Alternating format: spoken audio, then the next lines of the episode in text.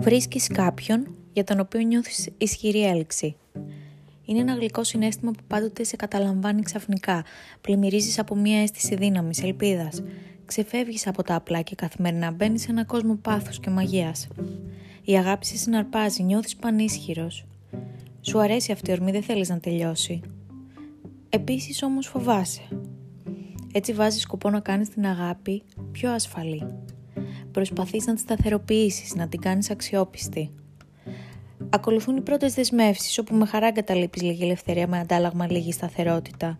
Δημιουργείς μια άνετη ατμόσφαιρα μέσα από έξυπνα τεχνάσματα, υποκοριστικά, κοινέ συνήθειες, καθιερώνεις ορισμένα τυπικά. Όμως ο αρχικός ενθουσιασμός πήγαζε ως ένα βαθμό και από την ανασφάλεια που ένιωθες, από την αβεβαιότητα. Τώρα, προσπαθώντας να τη μετριάσεις, αποστραγγίζεις τη σχέση από τη ζωντάνια της. Απολαμβάνεις την εγκύτητα αλλά παραπονιέσαι για τους περιορισμούς της. Σου λείπει ο αυθορμητισμός. Στην προσπάθεια να ελέγξεις τους κινδύνους του πάθους, κοντεύεις να το εξαφανίσεις. Η συζυγική πλήξη αρχίζει. Ενώ η αγάπη υπόσχεται ανακούφιση από τη μοναξιά, ενισχύει επίσης και την εξάρτησή μας από το άλλο άτομο. Είναι εκφύσεως ευάλωτη. Έχουμε την τάση να καθησυχάζουμε τις ανησυχίες μας ασκώντας έλεγχο. Νιώθουμε μεγαλύτερη ασφάλεια όταν μειώνουμε την απόσταση μεταξύ μας. Μεγιστοποιούμε έτσι τη βεβαιότητα, ελαχιστοποιούμε τις απειλές και ελέγχουμε το άγνωστο. Ωστόσο μερικοί αμήνονται τόσο λυσαλέα ενάντια στις αβεβαιότητες που γεννάει η αγάπη, ώστε δεν απολαμβάνουν τον πλούτο αυτής. Όσοι έχουν μακροχρόνιες σχέσεις προτιμούν μάλλον το προβλέψιμο, το προεξοφλημένο.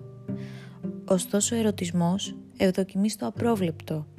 Η επιθυμία συγκρούεται με τη συνήθεια και την επανάληψη.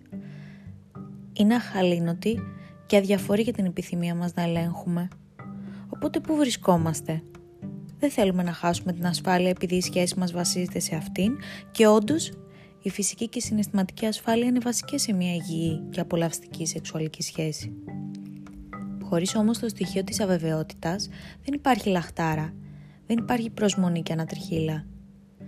Όπως πολύ περιεκτικά εξηγεί ο ειδικός επί των κινήτρων Άντωνι Ρόμπινς, το πάθος σε μια σχέση είναι ανάλογο με το πόση βεβαιότητα μπορεί να αντέξει κανείς.